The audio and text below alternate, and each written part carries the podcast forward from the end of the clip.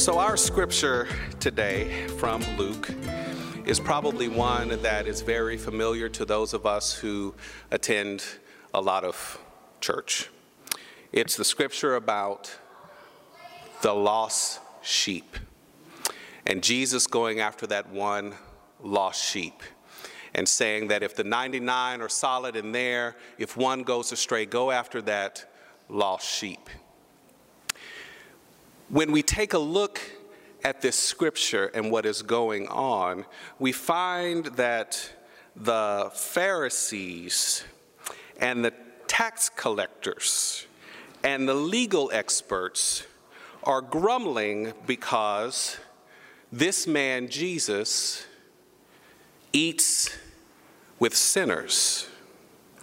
He hangs out with the people that the sanctified, righteous, holy folks thinks that he shouldn't be hanging around with. He is spending time with people who don't have a high credit score.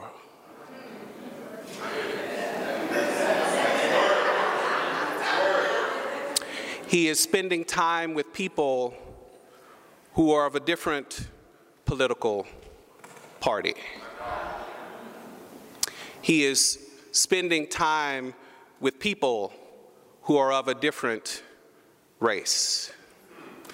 He is stepping out, uh, crossing the aisles, crossing boundaries, and hanging out with people that other folks think he shouldn't be hanging out with. Now, before you put yourself in the place of the sinner, as I always do, I'm going to put you in the place of the Pharisees and the righteous folks. All right, all right, all right. Okay. See, see, when we find ourselves in the scripture, we sometimes think that we are the people who are the sinners and the folks who can't be helped and the folks who need the help, and that actually Jesus is the one who's hanging out with us, and it's the other people that are saying, Jesus, you shouldn't be hanging out with them. But I wanted to flip the script a little bit today because some of us in here have some folks we think Jesus ought not to be hanging out with either. And, and, and what that is doing is limiting your ability to evangelize for Christ. The folks who are like you may not need Christ, but the other folks that you don't want to talk to are the ones you need to be going to to improve and expand the kingdom. Who is it right now that you would say, Jesus, don't sit on that side of the street? Who is it right now that you would say, Jesus, don't associate with them? Who is it right now that you say, well, Jesus, don't embrace those kind of politics? Who is it right now where you are saying that you are more concerned about sticking with your 99 and not worried about the one?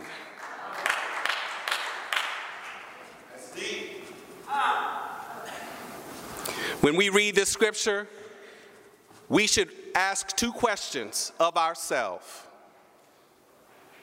Not just, thank you, Jesus, for hanging out with the sinners. That's me. No, no, no, no, no. The question is, who is lost in relation to me being found? who is the 99 in relation to where I stand with Christ? the answer to that question, I can't answer that for you, but the answer to that question, you know exactly who that is. We've been talking about taking our faith seriously and what disciples do.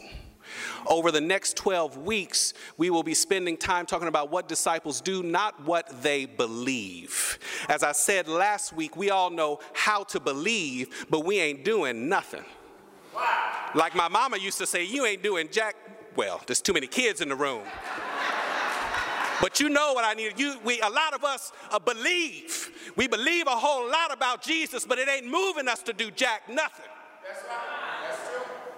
I wish I, if we had children's church today, I'd have said it the way I wanted to say it. You,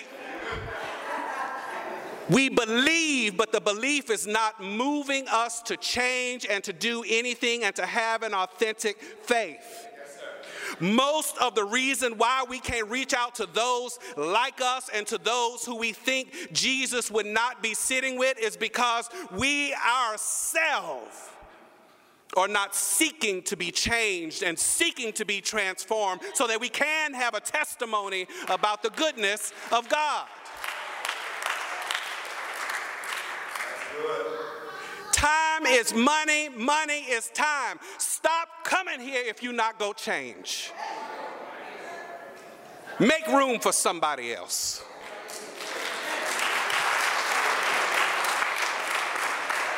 I told them when I started last week, I said, You ain't gonna like me after the end of these 12 weeks, but if we together, and everybody knows, and my mama tell you, if, if I'm saying it, it's because it cut me already.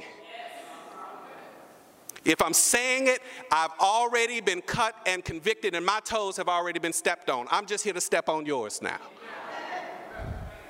But we got to stop playing with church, playing with Jesus, playing about what we are doing in this place.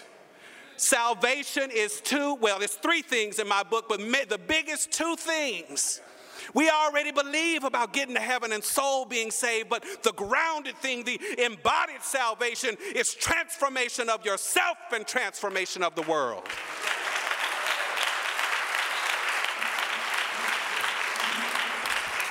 That is not a lie, that is based on how salvation has been used from the beginning of the Bible all the way to Revelation. It is personal transformation and transformation of the world. Now, you may believe that God died on the cross to get your soul to heaven. That's okay. I believe that too. But there's got to be something more. In according to grace, if you believe, you're going to heaven anyway. So, what else is there for you if you are going to live and follow Christ? Personal change, personal transformation, transformation of the world. That's right. Somebody talking back to me. That's right. That's right. Amen. The other part of this is taking a deep look at what more, how more can we be changed? What more can God do through us so that we can go after the one? You know, uh, some of us think you have to put a REV in front of your name to save lives. Some of us think you need evangelists in front of your name to save souls. Some of you think you need to speak a mighty prophetic word in order to make a difference in people's lives. But I'm here to tell you right now the kingdom of God, Christianity that has grown to what it is, happened by everyday, ordinary people who reached one by one by one by one. It wasn't the me's of the world, it was the you's of the world, the one by one by one. We have got to stop sitting back thinking that our pastor is going to be the evangelist for us. We have got to stop sitting back thinking that our pastors are going to be Christians for us. It is a matter of us stepping up, embracing God's grace, embracing the power that we have, and understanding that God wants you to do the work of reaching and touching and growing and expanding the kingdom. I have three, if it's all right, I'm a teach and preach, and I might prophesy at some point. Uh, we don't, we'll see. Ding ding, school is in session, as my mentor would say. When it comes to us evangelizing and reaching out and bringing people in, there's a guy by the name of Martin Thielen. He has proposed that there's three ways that we need to evangelize and reach people for Christ and for the church. The first one is lifestyle. Let your life so speak. I think that was a book. Let your life speak. When folks see you coming, what do they think? When folks gather up all your Facebook posts, All right, all right. what do they think? when folks see you cutting up and saying some stuff about your boss and your job, what do they think? when the bill collector calls you and you have choice words for them, what do they think? Oh, oh, let me let me get deeper. Let me bring it home closer because this is where this is where we all struggle. When you get on the road at 9 a.m., 7 a.m., 6 a.m., on your way to work, what does everybody else on the road think? See, that's why we don't have no St. Peter United bumper stickers. I ain't go, no, y'all not fixing to wear me out. You, every church that has a bumper sticker, I always think you really shouldn't do that. That is not a good idea.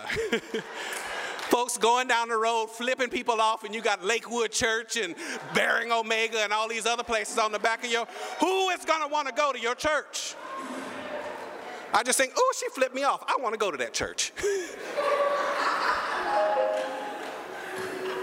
Lifestyle evangelism. What is your life saying? What is it about how you live? What is it proclaiming? Who, who are you stepping in to help? Who are you stepping in to say, look, this is how God has changed? Me? Lifestyle evangelism. What does your life say? Everywhere. What does your life say? The second one is invitational. Invitational is easy. Invitational is sharing that homecoming invite on Facebook. See, so y'all think it's, um, it's not complicated. Invitational is, you know what? My church is having a homecoming celebration, and we really want our family and friends there. Please come and gather at my church. Boom, done. Invitational is, you know, my pastor is thrown off in the head. You really ought to come to the church and hear him preach. Invitational is Child Sunday, Marty and, and Tahari sang they wigs off. You need to come to church. Said nobody greater, and I was laid out under the pew. That's it. Invitational is it's easy. If it really means something to you, if it's really changing you, if it has really moved you, then you should have an easy invitation to extend. You should have an easy invitation to say, Come on and go to church with me. What's relational? Relational is somebody comes up to you and they start talking about how bad their life is and what's going on, and they can't stand their boss and they can't stand their life, and they're struggling with drugs, they're struggling with alcohol, they're having all of these other issues and problems. What relational looks like is saying, you know what? I struggle with it too. You know what? This one time, you know, I this one time I uh, in in 2005, I had a moment. I was sitting in a in a, in a nearly about to overdose. My heart nearly pumping out of my chest. And the only name I could cry was Jesus. The only one I knew from that song, Jesus loves me, this I know. The only one I knew to call. Oh my God. The only one I knew to call was Jesus. And sure enough, God said to me, This ain't it. It ain't over. There's more to come. And sure enough, a couple of months later, I find out I have a nephew on the way. a few months later, I walked into Resurrection MCC and I, I met this guy by the name of Marcus Carter, and he changed my life. Two years later, he looked at me and he said, What does God call you to do as you turn 30? You sitting here, you don't like your job, you don't like your life, you don't like anything that's going on. What does God call you to do? And I said, Those are very specific words for you to say to me. Because when I was 15, I received my call to ministry, but because of how churches are and what people believe and what they think and how they do, I got on the wrong road. but thank God, because of the wrong road, I got a whole lot of stuff to preach about.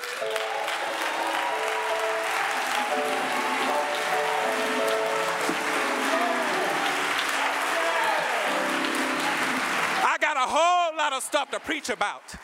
I preach out of my pain. I don't preach nothing that I haven't been through. I preach out of my pain. So if you want to talk about being relational, tell folks what you've been through. Tell folks what God has done for you. Tell folks how good God has been to you. Tell folks how God picked you up and turned you around and placed your feet on the solid ground.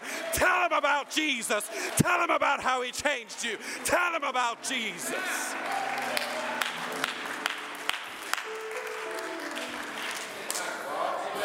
I don't.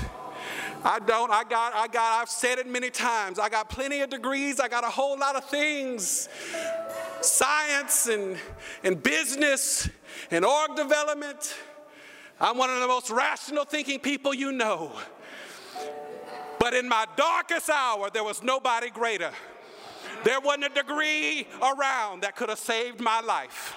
There wasn't a degree around that could have turned me around. There wasn't enough thinking to get me out of my situation. It was only Jesus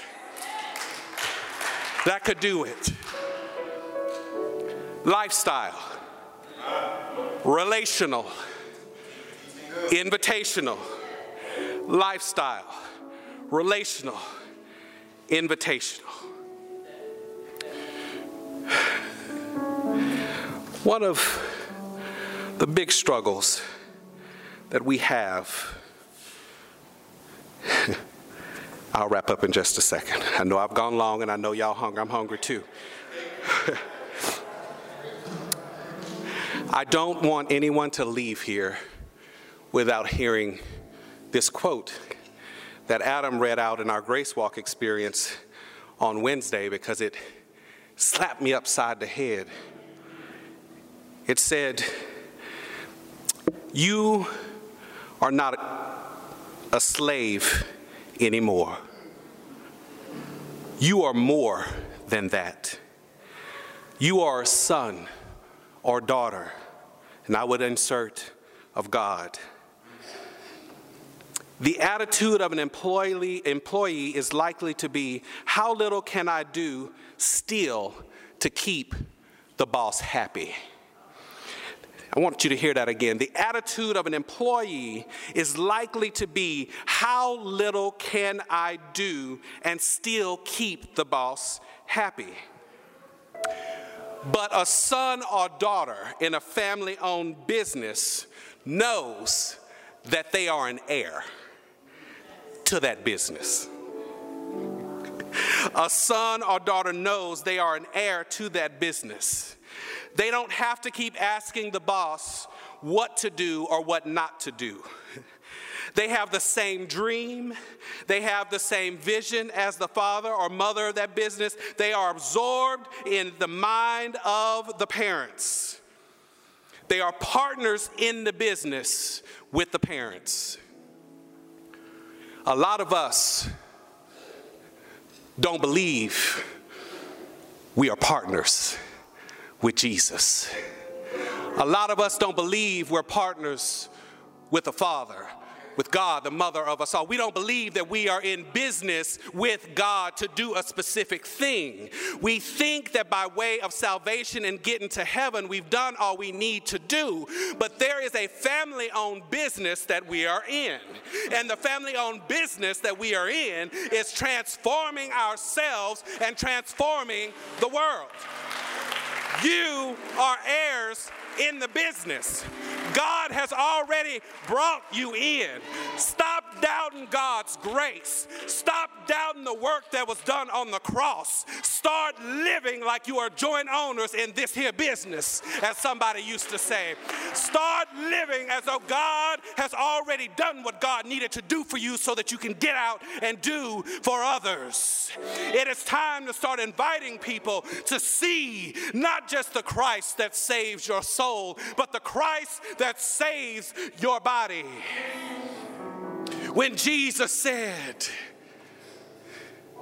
and I'll close, when Jesus said, standing in front of all of those people, Our Father, and this, this is why sometimes when people say, I have my personal Jesus, no, he said in that, in that prayer, Our Father.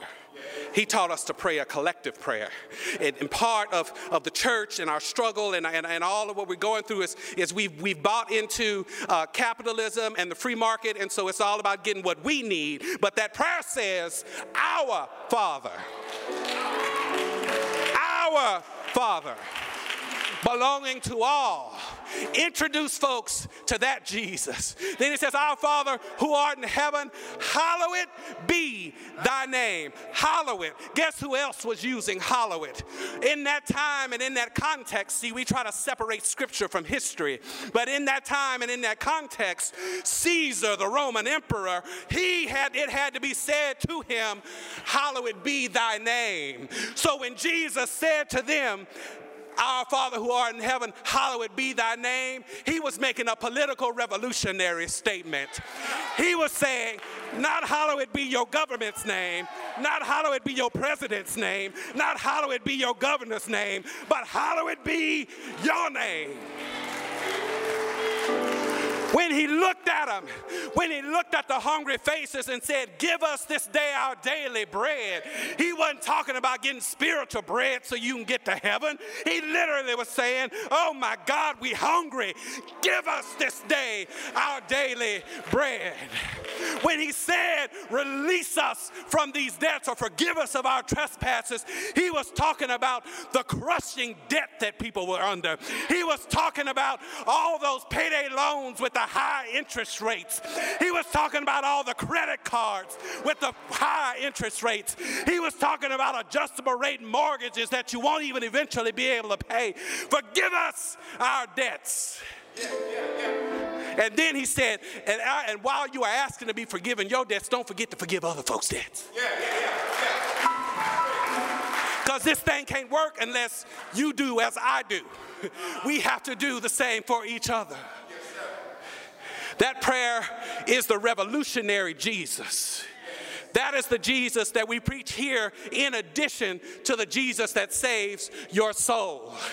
We will not be a church that sacrifices the revolutionary nature of Jesus Christ. That's why I stand in this pulpit and I tell you not the Democrats, not the Republicans, not your president, not your government, none of them can save you. Yea, but Jesus alone. There is but one Savior, and his name is Jesus. Jesus came and he said some simple words. You know, now the church is shrouded in beautiful buildings, beautiful robes, and stoles, and colors for the season. And we all get dressed and get beautiful and come to church. But those early Christians, they were poor, mostly poor. There were a few wealthy among them, but the early ones were poor. Poor with money, poor in spirit, hardly anything to eat. They were a ragtag bunch of people.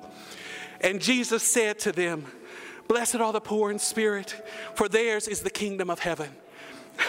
Blessed are those who mourn, for they will be comforted. Blessed are the meek, for they will inherit the earth. Blessed are those who hunger and thirst for righteousness, for they will be filled. Blessed are the merciful, for they will receive mercy. Blessed are the pure in heart, for they will see God. Blessed are the peacemakers, for they will be called children of God. Blessed are those who are persecuted for righteousness' sake, for theirs is the kingdom of heaven. In other words, I came to turn the system upside down. I came to turn the system upside down. And just as much as I come to turn the system upside down, I come to turn your life upside down. I'm gonna, I'm gonna start in where I started. Jesus came to turn your life and the system upside down, to transform you, to transform the world, and by gosh, there ought to be some fruit that shows it. This is a church that is to teach you how to walk the walk of the disciple and how to turn the system upside down and how to turn your life upside down so that God can get the glory. If we are going to seek people for Christ and the church, let us seek to make sure that God is interrupting, shifting, and changing and upending our lives as much as possible to make us the Christians, the followers we are supposed to be. What do disciples do? They seek people for Christ and for Christ's church. And the people of God said, Amen.